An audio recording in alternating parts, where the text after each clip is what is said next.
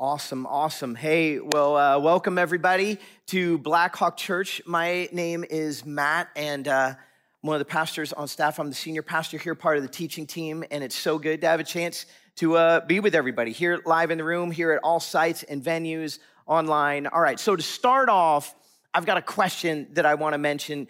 I'd just like to bring up with all of us. So, this is an all skate deal, regardless of where you're watching this right now or taking this in. This is all of us together. How many of you, uh, either at some point in your life or, let's be honest, right now, were or are into video games? in some way. You had a gaming system at home, you kind of dug playing that. Yeah, absolutely. Okay, that's a decent amount of room. Um, so, okay, I've got here something that I want to share. This is this is so fun. So, um, back when uh, when I was growing up, um, like in elementary school, I remember for Christmas, uh, I don't know, somewhere like late '70s, early '80s, um, we got our first.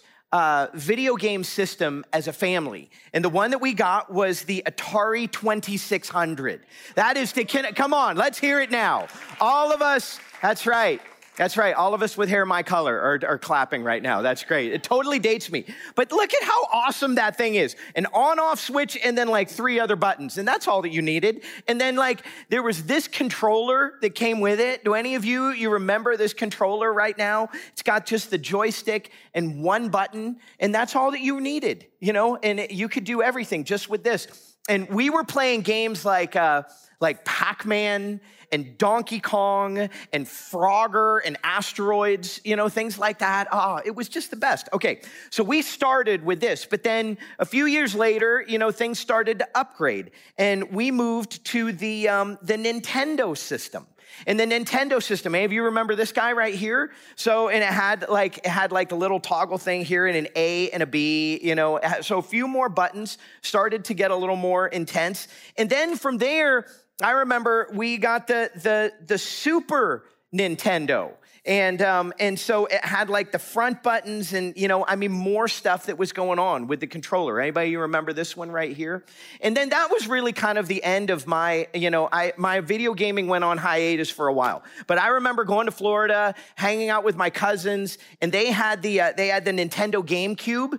Anybody Nintendo GameCube people at all? And then not too long after that became the uh, the Sony PlayStation world. Any PlayStation people in the room right now?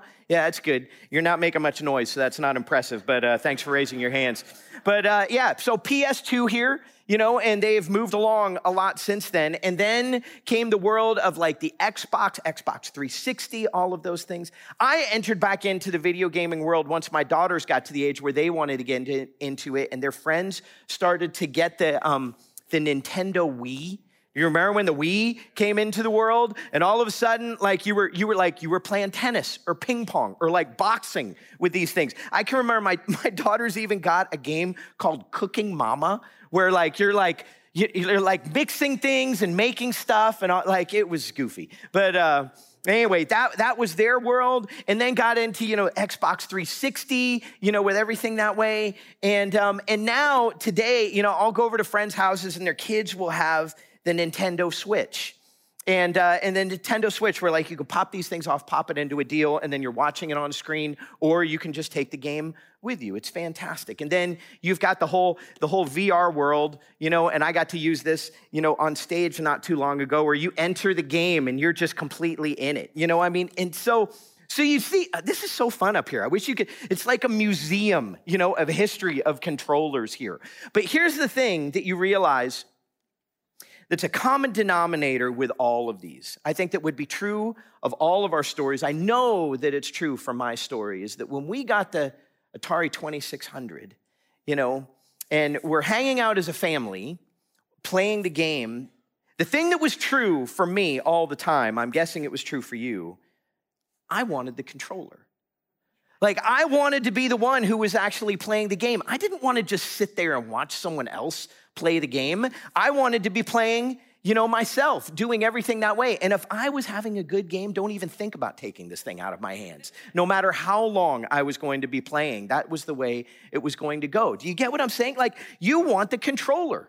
And it's funny because as I brought that up, you know, I had some conversations with staff people this past week, and, uh, and they were saying that some of their biggest fights that they had growing up with siblings was over who got to hold the controller, who had it in their hand. In fact, I had some parents who came and said, you know, we got our, we got our family a Nintendo Switch, you know, and, and so, and we thought that was a great idea until sharing came into the, you know, into the picture. And then we just finally caved and bought them all one, you know, and we just went that direction because it was just way easier. Because when, I mean, it's a real deal. When we are doing something like that, we want to have the controller. And here's the thing I think that it doesn't just come to games. I think that really that kind of paints a, a, like a picture of the story of our lives, like with the way that we live, that when we do life, we want to be the one who is holding the controller. You know, for some of you right now, you're, you're like, you're a middle school student or a high school student at any of our, any of our sites and venues here in the room. And like, as you start to get older, you start to notice your parents start like releasing some of, like some of the control of your life to you. And it feels so good, doesn't it? And you're like, mm, I want more of that, you know? And, and that becomes the battle between you and your parents as you're trying to figure out who really gets to call the shots, who's in control. And you always want more. And then, you know, you could be a college student who's watching right now. Do you remember back anyone to like your freshman year of college living in the dorm for the first time? I remember that stage of life and remember living in the dorm where I said goodbye to my parents. They were crying, I was okay, and and and and they left and all of a sudden it was like I am in control, you know?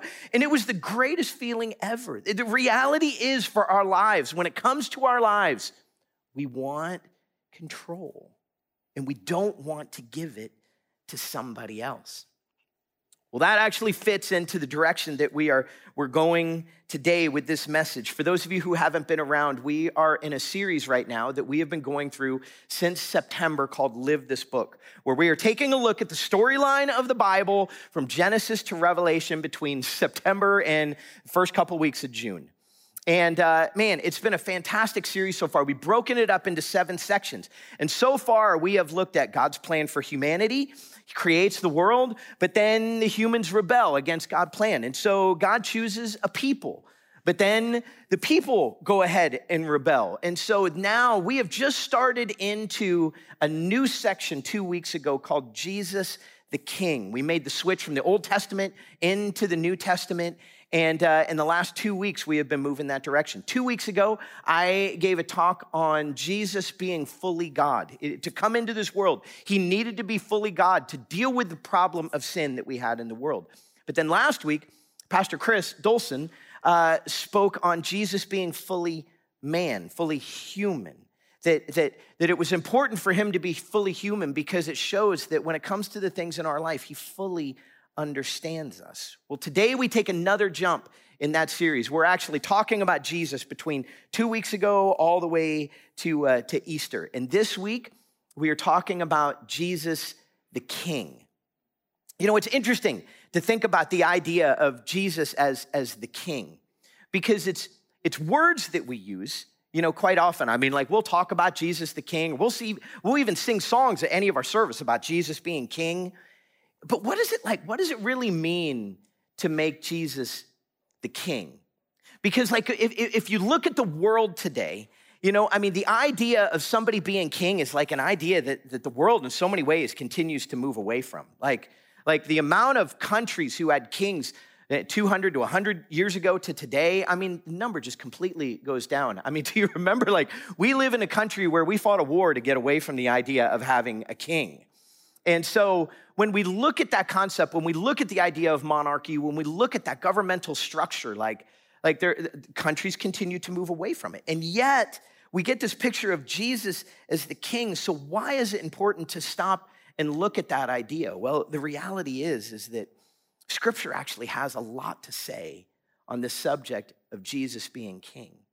And it doesn't actually just all happen in the New Testament. It actually starts in the Old Testament. We need to go back there in order to get a complete picture. So, if you brought your Bibles with you, or however it is that you take in Scripture, go with me actually to the book of Genesis right now, to Genesis chapter 1. We're headed all the way back to the beginning. And we're going to start with Genesis 1, starting with verse 27. Now, At this point in the story, Jesus has created the world. And, and he's created everything in the world. And then finally, kind of as the grand finale of his creation, he creates humans. And that's where we pick up the story in Genesis 1. We hear this. So God created mankind in his own image. In the image of God, he created them, male and female, he created them. And God blessed them and said to them, Be fruitful, increase in number, fill the earth and subdue it. Rule over the fish in the sea and the birds in the sky and over every living creature that moves along the ground. God creates this world, He creates humans, and His desire is to have humans be the ones who oversee this world, who rule over this world that God created. I heard a, a, a, pastor, a famous pastor out of Dallas, Texas, speak on this subject one time, and, and he said it that way, this way, that God's plan was to have God's people rule God's world in God's way. God's plan is to have God's people rule over God's world God's way. That was the plan of God from the beginning. But then we all know that Adam and Eve fall into sin. it fractures the world. We have all dealt with the ramifications of that ever since. And ever since that time, let's just say humans have not done a great job at being in authority, at ruling. Because at that moment when sin entered the world, rather than being God centered or other people centered, focused on them, and said we became self centered. And that became the issue that we struggle with when it comes to this idea of ruling, when it comes to the idea of being king. And so, as we've gone through this series looking at the history of the people of Israel, we have seen this like roller coaster that the people of Israel have been on as they have dealt with different kings, with more downs than ups. And we see the direction that the people of Israel were headed towards their destruction as they continued to move away from God with all kinds of different kings. We see them moving towards this implosion. But during that implosion, well, there were all kinds of prophets who stepped up to the microphone and began to talk about a coming king who would come and rule one day and he would rule he would rule the earth with the perspective of heaven. He would be the one to come and finally rule God's world God's way. And he would come from the line of Abraham and he would come from the line of David. And he would sit on David's throne one day as royalty, but not just ruling over Israel, but ruling over the entire world. This is the way that God moves. So, this is all taking place in the Old Testament as Israel is moving towards implosion and moving towards everything that they were headed into as they would be exiled all to around the world. And so now let's go ahead and fast forward in to the New Testament. And so if you if you have your Bible, let's move now from the beginning of the Old Testament to the beginning of the New Testament to the book of Matthew. Matthew, the first book in the New Testament, chapter 1. And this is where we pick up the story. Now this this is so interesting because when we when we look at, at, at the book of Matthew, Matthew was one of the, the disciples of Jesus. He had been a tax collector, had an encounter with Jesus. His life was radically changed, and he is the one who wrote this letter that we know of as, as Matthew. One of the first four books of the Bible, the first four Gospels. We talked about this two weeks ago with John, that every one of the writers of these four Gospels, they're writing accounts of the lives of Jesus, but every one of them is doing it with a perspective of something that they want the listener to understand about who Jesus is. And for Matthew, his desire writing this book is that the, the, the reader, the listener, would come to a place of understanding that Jesus is this coming king that the prophets foretold. His desire was to help people to see that he was the one who would be coming into this world to be this king that we had been waiting for. And we see that straight, straight out of the gate as he dives into things in chapter one, really starting with verse one, where he says this This is the genealogy of Jesus, the Messiah now, hang on to those words, Messiah. That's important, and you're going to see them over and over.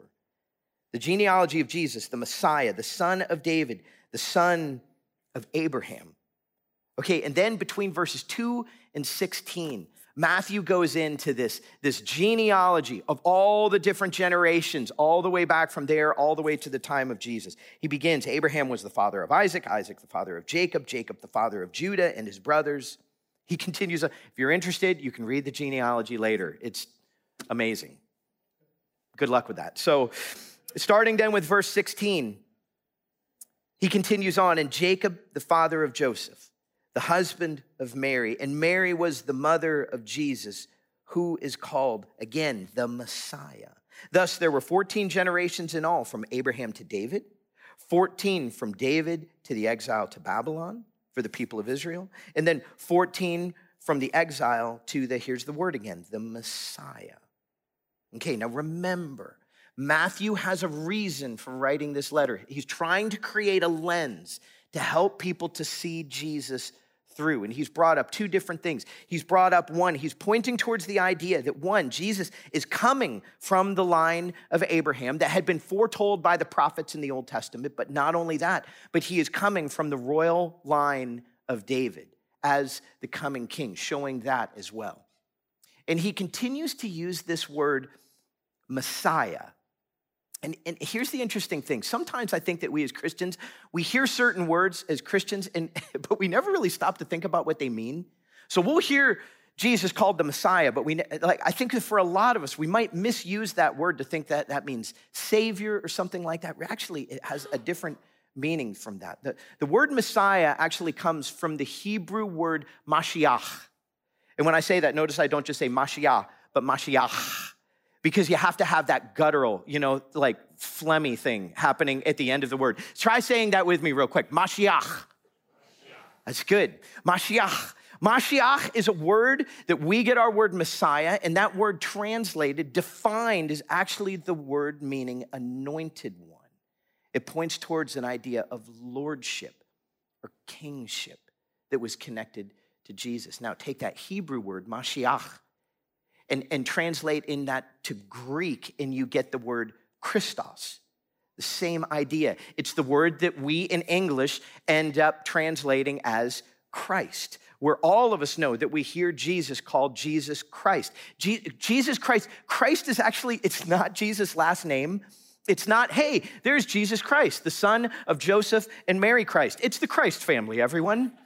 It's not the idea. It was a term that was being used, translated from this word Mashiach, Christos, meaning the anointed one, the coming Lord, the coming King. This is the picture that we get. This is what, this is what Matthew is painting here. And then Matthew, as he goes from chapter one into chapter two, it's interesting because he then goes from that place of the genealogy right into a story, the first story that he actually shares of the life of Jesus. And uh, it's one that actually takes us back that we hang on to at Christmas every year, chapter 2. So you can go there, starting with verse 1. After Jesus was born in Bethlehem in Judea, during the time of King Herod, Magi from the east came to Jerusalem and asked, Where is the one who has been born king of the Jews? We saw his star when it rose and have come to worship him. Anyone feel like you're just going back to Christmas right now as you're hearing that story. It's interesting because we don't know a lot about these magi. We actually don't know how many they are. These are the people we would call the wise men. You know, a, lot of times in your nativity scenes, you would see them as three. We're actually never told if there's three. It could have been two, it could have been a dozen. So we get the idea of three from the gifts that they brought. But these, these were Middle Eastern mystics, most likely traveling from somewhere around modern day Persia and coming to this area where Jesus had been born, and they come to King Herod. Now, we know if you know your Christmas story, well, King Herod was not a great guy. He was the one who was holding the controller of all things back at that time. And let's just say, when he hears about the idea of having to share that controller with someone, he does not get excited about that idea. And so he sends the wise men along to go and find this child. And that's where we pick up the story in verse 11. The wise men, on coming to the house, they saw the child with his mother Mary, and they bowed down and worshiped him. And then they opened their treasures and presented him with gifts of gold and frankincense and myrrh. These wise men, they follow the star, they come to the place where Jesus is, and they, they bow down before him. Remember the lens that Matthew is trying to create for us. And like you think about it, like they, they show up here. We know, I mean, most theologians, theologians believe that, that Jesus probably is somewhere between the age of six months and two years at this stage of his life. And they come and they come with these gifts. And these are not your typical like baby shower gifts or birthday gifts that you would bring. It, it doesn't say like, and they open their gifts of diapers and a pack and play and a stuffed animal. You know, it's no, these are gifts, these are gifts of royalty that they bring and they come and they bow down before this child. Like, can you, do you get the picture of what's happening in this moment that's taking place? Like, Matthew is trying to paint this picture, trying to help us as the audience, as the listener, to understand that this child was different. So, and what was happening with this child, like this was this was royalty, and that Jesus was coming to sit on the throne of David because he came from that line, and he would not be one who would just roll, rule over Israel, but rule over all people. And the first people that we see in the story of Matthew that come to worship him are Eastern mystics, who, by the way, are not Jewish. Matthew is painting this picture. And he continues on through his letter to write about the teachings and parables of Jesus, the followers of Jesus that begin to follow him, and the ministry that Jesus is having. And then all of a sudden, it's interesting. In chapter 16, there's a conversation that Jesus has with his followers a very distinct conversation with a question that he goes ahead and asks them in this moment.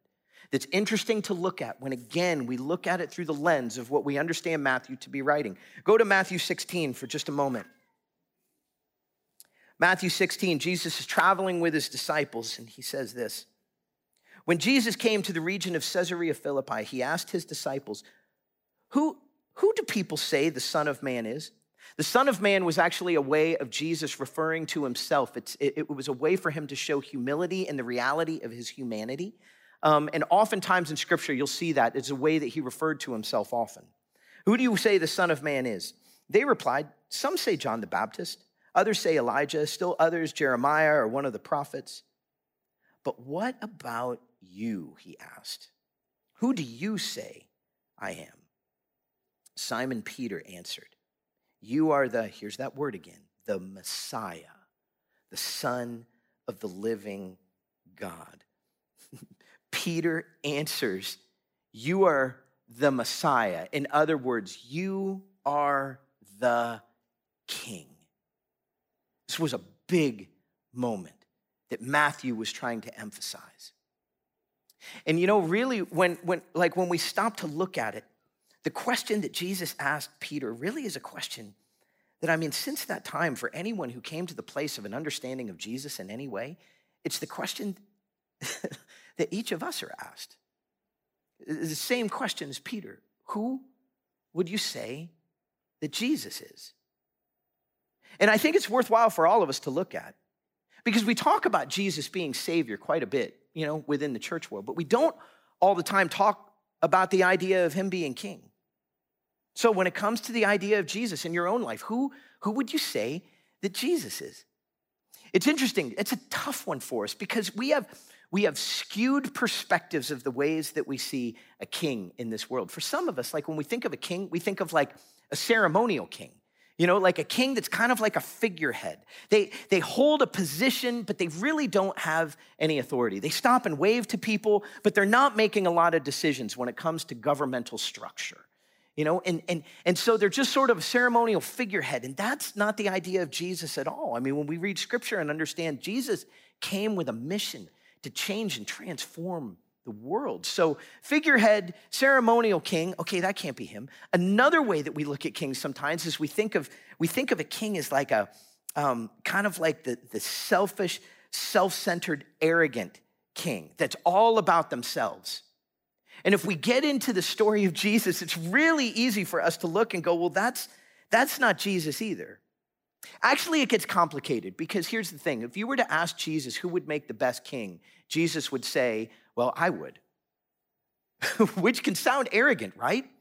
I mean, Jesus, you ask him the question, he would say, yes, I would make the best king. And the reason why is because I'm God. And if I'm God, I get to be the best king. And, and so, like Jesus, it can easily seem like when he looks at himself, like, oh, man, he's arrogant or he's like stuck on himself. But think about it, Jesus as God has no choice but to just perpetually be stuck on himself. I mean, who else is he going to be stuck on? Me or you? You know, I mean, so when he looks at himself, he goes, No, I am the one who would make the best king. That's actually not arrogant. Arrogant is the, the idea of arrogance is like an inflated, overinflated view of myself. Jesus actually isn't being arrogant when he says that, he's being accurate. And so the idea of Jesus being king, we've got to wrap our mind around okay, it's not this self centered type of a person, it's not this ceremonial figurehead. No, oh, that's not it. We have a hard time wrapping our mind around it. It makes it difficult to answer the question who do we say Jesus is? Would we say that he's king? But there's actually something else that I think stands in the way of us really answering that question. And that is when it comes to my life, I want to be king. I want to be the one who's holding the controller of my life, making the decisions, and I don't want to give it to anyone. You know, and so we deal with this place of we've got the controller in our lives and we feel like, ah, things are going pretty well. And you know, and then we come to church. And here's the thing that I think happens at church a lot we talk a lot about the idea of Jesus being Savior. And we love the idea of Jesus being Savior. He died to pay the penalty for our sins. All of that is true. And so we like the idea of Jesus becoming my Savior. Therefore, He is my friend. He's my buddy. He's my pal. He's my sidekick. He's my co pilot. And we like that idea because Jesus being in that role, I still get to be king. And so I'm the one who gets to call the shots. And the reality is, what, what Jesus is calling us to, what Matthew was trying to help us understand, is if Jesus is truly king, then things start to get uncomfortable for us.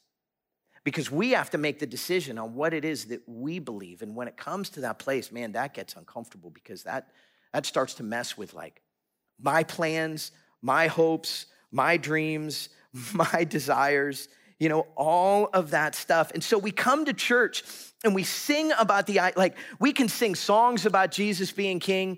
Jesus, you are my king. And we can talk about Jesus being king. But don't you think it would be good, like, if we say it and we sing it, we should actually mean it?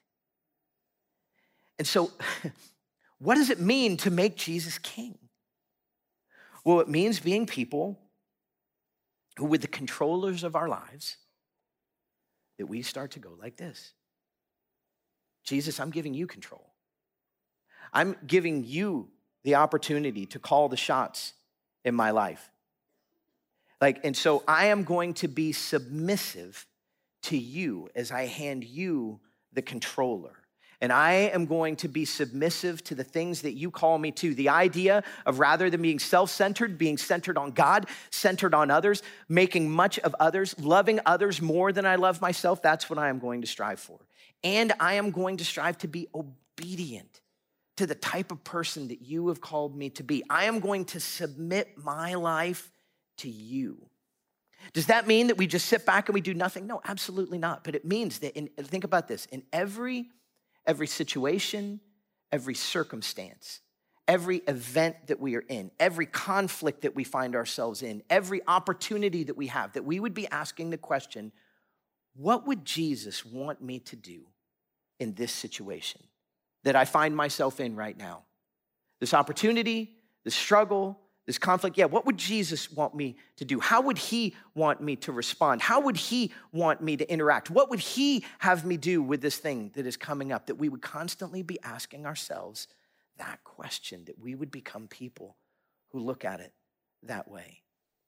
You see, I think that for some of us right now, this gets uncomfortable because we could easily be people who, who say, Matt, look, look, I, the idea of Jesus being my Savior, I love that. And I love the, like, I'm gonna spend eternity in heaven and I'm so grateful. But when it comes to my life, like, I'm pretty good at this. Have you watched me play at all? Like, I can get a pretty high score, and uh, I kind of know what I'm doing, and I work off of my intuition, and I've got a good feel for the way this works. I've got a decent history. Look at my track record and my high scores. I feel like I'm doing pretty well.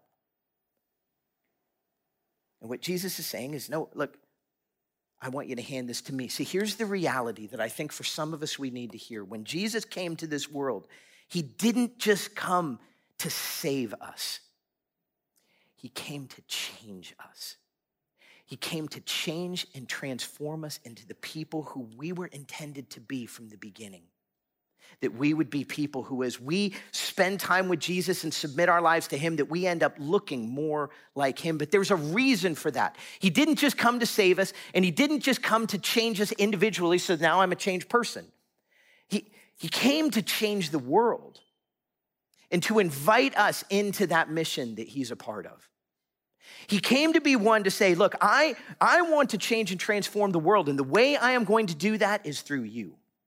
And so, I, as king and creating a kingdom, and my desire is to have people who submit to me, submit their lives to me, and become more like me, that we become a world, and these people become people of, of goodness, and, and generosity and kindness and mercy and forgiveness and justice, that the world would, through these people, begin little by little looking more and more the way it was intended to from the beginning. And as people see that, they would be drawn to what's going on and desire to give their lives, that their lives would be transformed at all. You see, it's the question that we're asked Who do you say that Jesus is?